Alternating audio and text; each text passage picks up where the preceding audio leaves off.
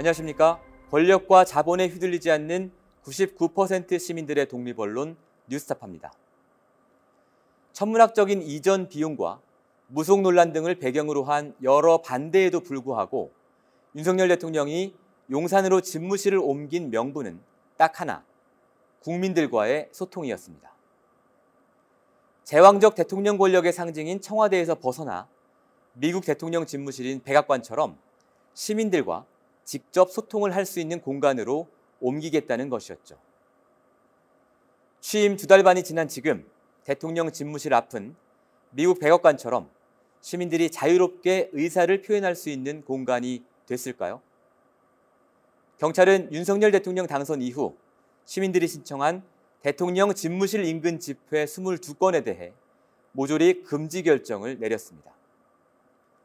시민들이 행정소송을 낸 끝에 몇 건의 시위는 가능하게 됐지만 경찰은 여전히 시민들과 법적 다툼을 벌이는 한편 시위 장소와 규모도 통제하려 하고 있습니다.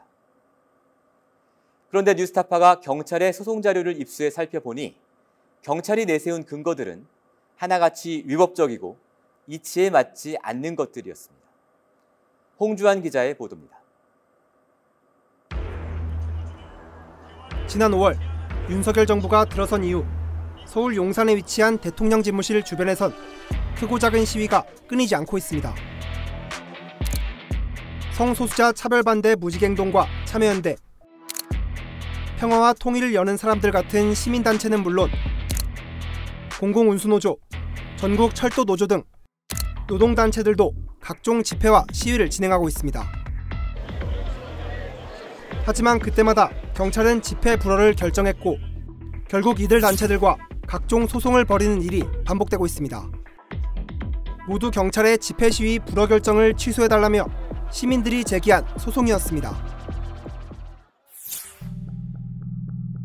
윤석열 정부가 들어서기 전까지 청와대 주변에서 벌어지는 집회 시위와 관련된 문제는 집회와 시위 관한 법률, 즉 집시법에 따라 처리되었습니다.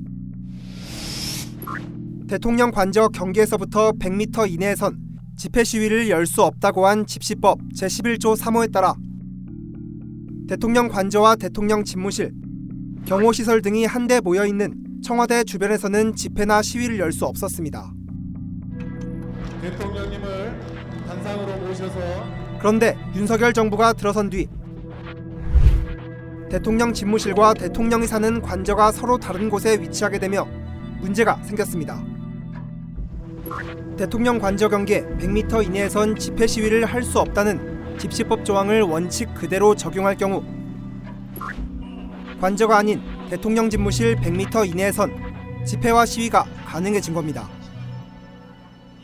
같은 부진에 있으면서 대통령 집무실도 그 반사적 효과를 누린다는 취지의 결정을 저희, 판결을 저희가 받았었는데 이렇게 분리가 됐으니 어떻게 보면은 의도치 않게 공간적 분리로 인해서 집시법의 어떤 어, 실질적인 새로운 해석이 가능한 상황이라고 생각을 해서 하지만 대통령실 경비 책임을 맡고 있는 경찰의 판단은 달랐습니다.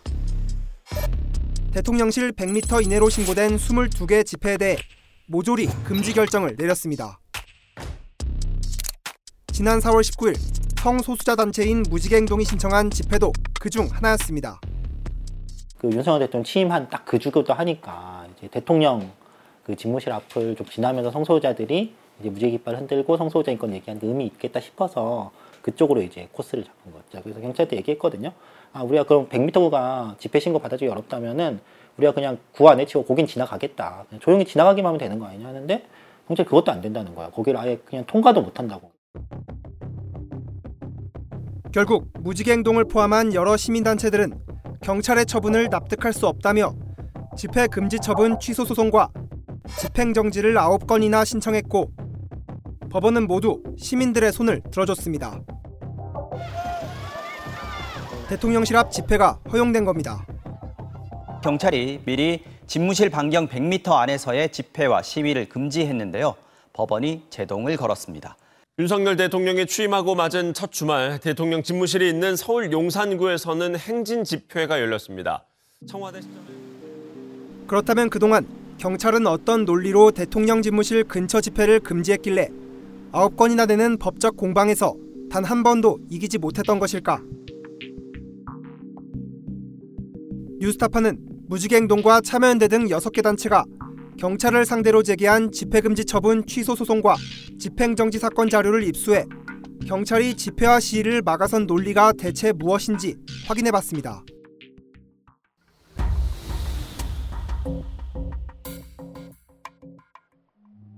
경찰이 내세운 핵심 주장 중 하나는 바로 대통령 집무실도 관저로 봐야 한다는 것입니다. 시민단체 등이 대통령실 주변 집회 시위를 허가해달라는 소송을 제기할 때마다 경찰은 습관처럼 이 논리를 내세웠습니다.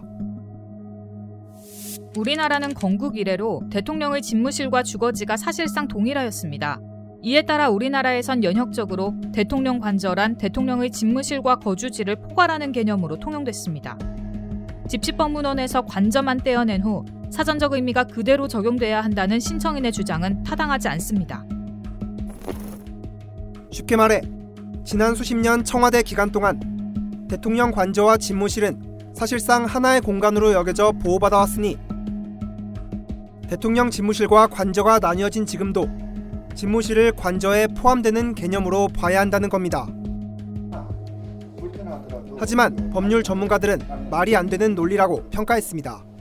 기본권을 제한하는 규정은 되도록이면 축소해서 가는 게 원칙입니다. 그러니까 법률에 명문의 규정이 없는 한은 그걸 이유로 기본권을 제한해서는 안 되는 거죠. 그러니까 집시법에 집무실이라는 말이 없다면은 그 집무실이 어디에 있건 그 주변에 집회를 금지하는 사유로 그 채용돼서는 안 되는 것이죠. 한마디로 경찰서의 그 의견은 그러니까 법 해석 원칙에 어긋나는 이야기죠. 예를 들어서 뭐 사회 통념에 반한다거나 아니면은 뭐 현저한 뭐 이러한 표현들이 사용이 됐을 때는 그 표현을 어떻게 해석할지가 사실 법원에게 맡겨져 있는 측면이 큽니다. 그런데 이 조항에 사용되는 관저라는 개념은 사실 우리가 인터넷에 검색만 해도 바로 정의 규정이 나오고 그 사전적 의미를 넘어서 확대 해석할 이유가 사실 없는 단어인데 이거를 지금 여러 해석의 원칙을 이야기하면서 확대 해석하려는 것 자체가 법이 의도한 걸 넘어서서 적용을 자의적으로 하려는 게 아닌가 싶습니다. 경찰의 주장이 얼마나 억지스러운지는 기존 판례를 통해서도 확인할 수 있습니다. 대법원은 법령에 쓰인 용어에 대해 정의 규정이 따로 없을 때는 사전적 의미를 따라야 한다는 판례를 내놓은 적이 있습니다. 이 판례대로라면 100m 이내 집회 시위를 금지한 집시법 11조 3호에 나온 대통령 관저는 절대 대통령 집무실로 해석될 수 없습니다. 그러니까 집시법상의 명문의 규정이 없음에도 불구하고 굳이 집무실이라는 말을 넣어서 집회의 자유를 제한하는 방향으로 해석하는 것은 이거는 어, 입법자 또는 그 주권자인 국민이 그 집행기관인 그 경찰에 부여한 그러니까 법률 해석의 권한을 넘어서는 것이죠. 월권 행위죠.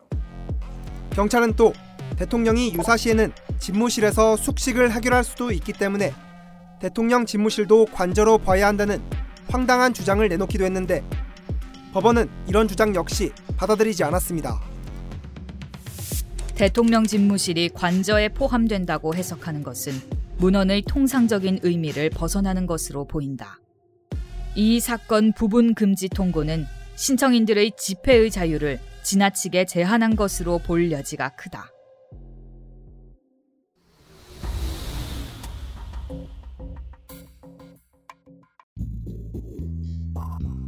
지난 5월 18일 경찰이 참여연대가 제기한 집회 금지 처분 집행정지 사건과 관련해 법원에 낸 답변서입니다. 집회를 금지한 이유 중 하나로 참여연대 집회에 참석한 시민들이 대통령실을 향해 야구공이나 소주병 같은 위험한 물건을 던질 수 있어서 집회 신청을 불어야 한다고 적었습니다. 집회 장소가 대통령 집무실 최인접 지역에서 개최됨에 따라 신청인 단체가 항의의 표시로 대통령 집무실 경계 내부로 불순물을 투척하거나 월담, 출입구 방면 집단 진입을 시도할 경우 대통령의 기능 및 안녕에 직접 침해가 이뤄질 수밖에 없습니다. 경찰은 시민단체인 평화와 통일을 여는 사람들이 제기한 집회 금지 처분 집행정지 사건에서도 같은 주장을 여러 번 반복했다고 합니다. 이- 지금 이 자리 이 위치에서 이렇게 던지면은 몇 미터까지 간다 뭐 이런 거 이런 거 내더라고요. 이 집회 장소에서 던지면 충분히 다- 담으로 들어갑니다. 뭐 이런 주장을 하고 예. 실제로 저희 신문 때는 하도 걔네가 경찰이 그 주장을 너무 심하게 하니까 판사님도 너무 좀 짜증이 났는지 저희한테 물어봤어요. 그 원고 전- 신청이 던질 거예요 이렇게 약간 더, 더 물어봤어요. 그래서 우리 다 웃었다니까요. 그럼 경찰은 무엇을 근거로 해당 시민단체들이 시위 도중 폭력을 저지를 수 있다고 주장한 것일까? 취재진은 경찰이 법원에 제출한 서면에서 경찰 주장의 근거를 찾아봤지만 막연한 추정이나 우려만 나와 있을 뿐 구체적인 증거가 제시된 대목은 전혀 찾아볼 수 없었습니다. 어, 경찰이 그 집회 금지 통보에 대한 집회 정지 사건에서 어, 의례적으로 항상 이제 드는 사례예요. 그러니까 이렇게 일부 사례들을 약간의 뭐 일탈 행위가 있었던 이런 사례들을 이렇게 모아놨다가 어, 집회 신고에 대한 금지 통보 소송에서 이런 사례들이 있으니 어, 이런 위험성이 있다 이런 방향으로 항상 많이 씁니다. 벌어지지 않을 위험을 상정하면서 이 법이 보장하고 헌법이 보장하는 권리를 무조건 제한할 수 있다라는 접근 자체가 위험하지 않나라는 생각을 합니다. 집회 시위를 그냥 뭔가 위험하고 폭력적인 그런 것으로 전제한 것이 아닌가라는 우려가 들 수밖에 없는 것 같아요.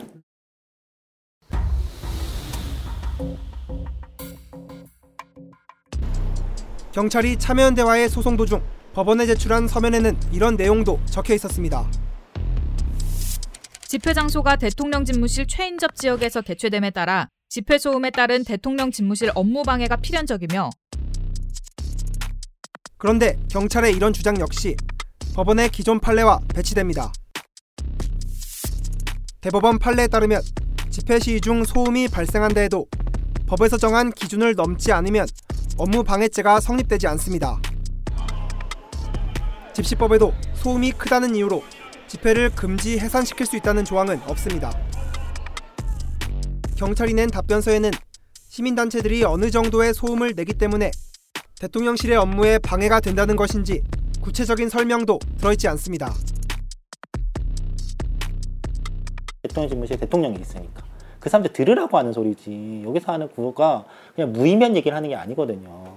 그 확성기를 내치고 사람들이 외치고 구호 외치는 거는 다 정치적인 발언이에요. 그걸 소음이라고 해버리면은 난 너네들 얘기 안 듣겠다는 얘기거든요. 그런 식의 말을 그러면은 집회를 왜 하는 것 자체를 되게 의문시하는 거, 집회를 그냥 되게 그냥 무의미한 그냥 소란 행위 이렇게 치부하는 것이죠. 지난 5월 12일 경찰은 무직행동이 제기한 집행정지 사건에서 패소하자 즉시 항고하며 이런 주장을 내놓기도 했습니다. 대통령에 대하여는 헌법기관 중 유일하게 대통령 경호법이라는 별도 법률을 통해 그 신변을 보호하고 있습니다. 옥외 집회나 시위를 가장한 테러 등 위해 가능성도 상존합니다. 결국 대통령의 경우 대통령 경호법이 따로 있을 정도로 중요하기 때문에 대통령실 주변 집회를 막아야 한다는 것인데 전문가들은 경찰의 이러한 주장 역시 헌법이 보장한 기본권인 집회의 자유를 대통령 경호법만으로 제한하려는 위헌적 발상이라고 말했습니다. 경호법에 따라서 경호규칙이 설정된다고 해서 뭐 그 안에서 뭐 집회 시위가 어, 중지돼야 된다는 것은 전혀 어, 그 경호법의 위상을 어, 그 과장하고 있는 경호법의 위상을 헌법과 아, 맞지 않게 해석하고 있는 겁니다. 그런 일탈적인 행동들은 집회와 관련 없이 항상 일어날 수 있는 거죠. 어, 그렇다면은 그런 위험이 이, 정말 예상된다면 에, 집회를 금지할 것이 아니라 아예 그 지역을 지나는 교통을 아예 차단을 해야 되겠죠. 대통령 집무실 100m 내에서. 법원 역시 경찰의 이런 주장이 대부분 헌법에 반한다며 거세게 질타했고 결국 경찰은 그동안 진행된 집회 금지 관련 집행정지 사건에서 모두 패소했습니다. 국민의 다양한 목소리와 고충을 듣고 국민의 자유와 복리를 증진하는 국가 정책을 수립하여야 하는 대통령 직책의 특수성을 고려하여 대통령 집무실 등 대통령의 업무가 이루어지는 공간은 집회 및 시위의 금지 장소로 지정하지 않는다. 피신청인의 이 사건 금지 및 제한 처분은 위헌, 위법의 소지가 매우 크다. 하지만 이런 상황에서도 경찰은 아직 본안 소송이 끝나지 않았다며 대통령 집무실 100m 이내 집회를 계속 금지하고 있습니다. 심지어 소송 대응을 위해 대형 로펌까지 선임하고 나섰습니다. 지난 5월 윤석열 정부 출범 이후 경찰이 대통령실 주변에서 벌어지는 집회나 시위를 막기 위해 각종 소송을 진행하며 쓴 돈은 3,950만 원에 달합니다. 착수금만 이 정도로 소송에서 이길 경우 추가로 내야 하는 성공 보수는 4천만 원이 넘습니다. 법률 전문가들은 시민들을 상대로 한 행정소송에 대형 로펌까지 끌어들이며 세금을 낭비하고 있는 경찰의 행태를 시간 끌기를 위한 꼼수에 불과하다고 비판했습니다. 집행정지 결정이 뭐뭐 10건 가까이 계속 나오면서 연달아서 다 한 번도 그렇게 인정된 적이 없잖아요. 그런 상황에서 본안이라고 해서 뭐 크게 다를 것 같지 않아요. 이거는 뭐, 왜냐면 엄청 사실관계를 다투는 것도 아니고 법리적인 해석인데, 그동안 했던 모든 행정법원의 판단과 전혀 다른 판단이 본안에 나올 것 같지는 않고. 더 본안 판단에 가서 더 자세히 판단을 받을 사실 내용도 아니라고 생각을 하거든요. 그래서 계속 집행정지가 나옴에도 불구하고 본안 판단을 받겠다고 하는 것은 결국 이제 시간을 계속 좀 지연시키면서 대통령실 앞에서의 집회는 우리는 금지한다라는 시그널을 계속 주려는 게 아닌가 싶습니다. 문제는 경찰의 집회금지 처분의 위법성을 다투는 본 재판이 아직 한 번도 열리지 않았다는 점입니다.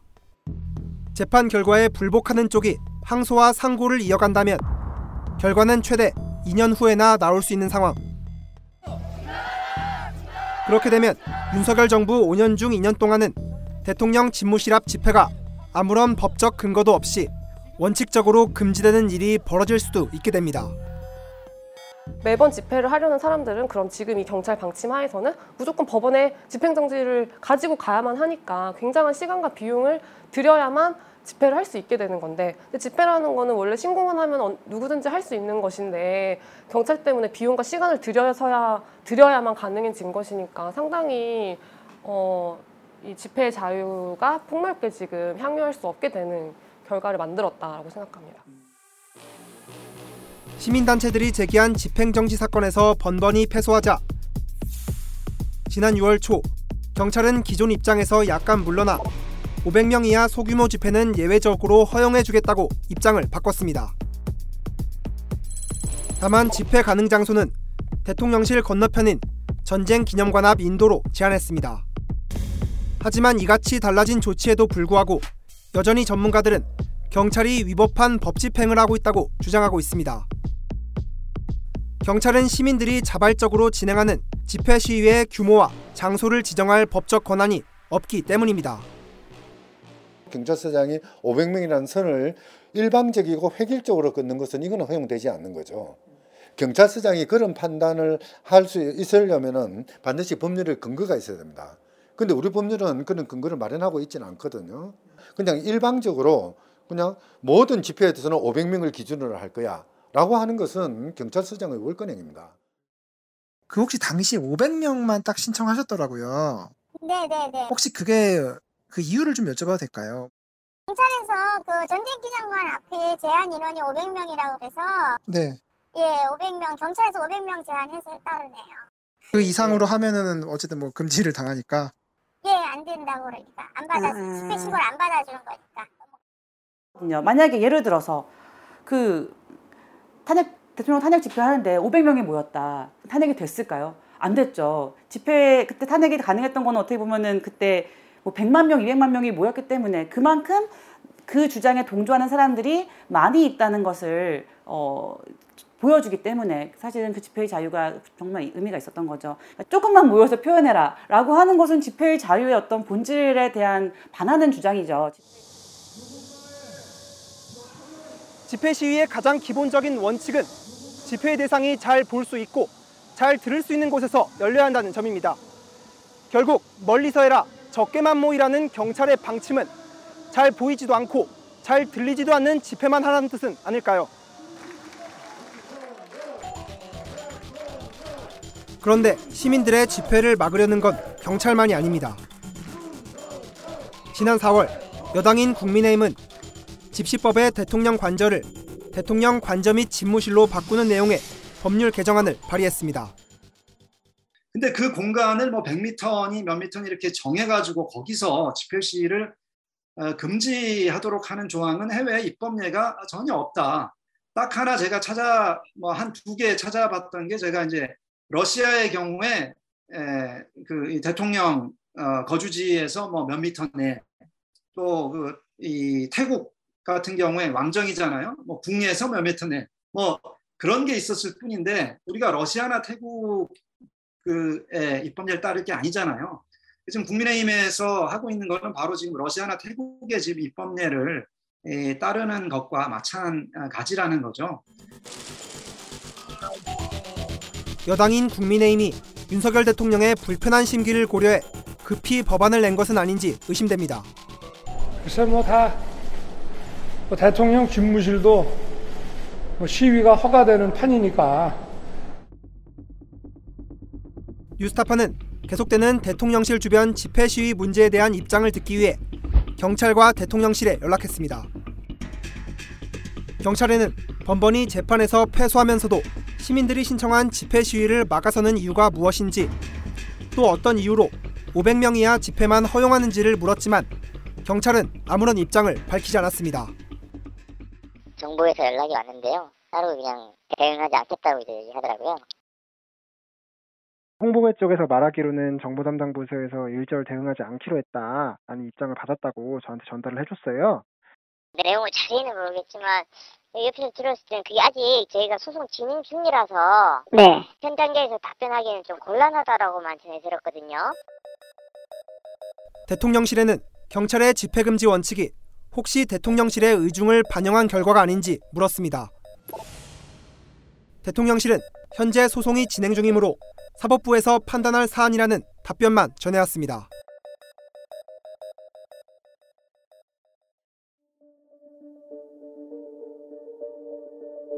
집회의 자유는 헌법이 보장한 국민의 기본권이자 민주주의의 기본 원칙 중 하나입니다. 우리나라뿐 아니라 자유민주주의를 정치 체제로 하고 있는 대다수 선진국들도 마찬가지입니다. proud there, everybody. They are right outside of the White House. You can see that to the right of your screen. That is Lafayette Square. 백악관 담장 바로 앞에서도 집회 시위가 가능한 미국. 총리 관저 바로 앞까지 시민들이 다가와 시위를 하는 영국의 사례가 대표적입니다.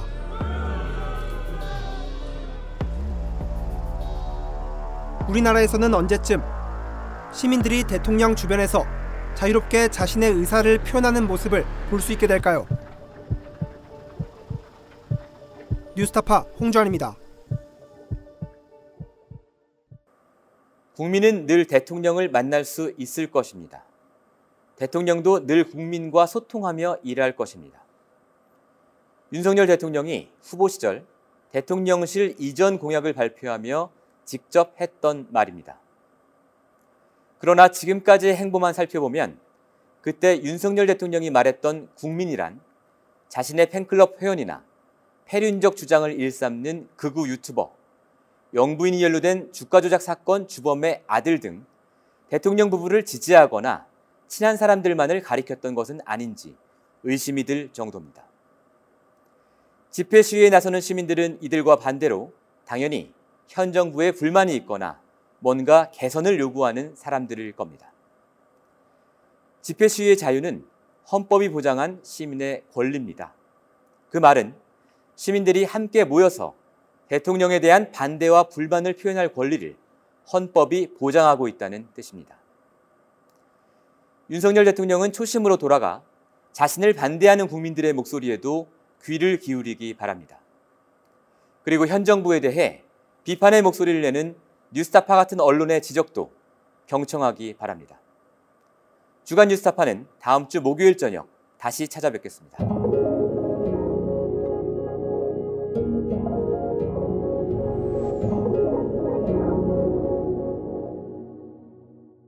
내 목숨을 걸어서라도 지키려고 하는 것은 국가가 아니야. 분명히 소위 애국 이런 것이 아니야. 진실이야.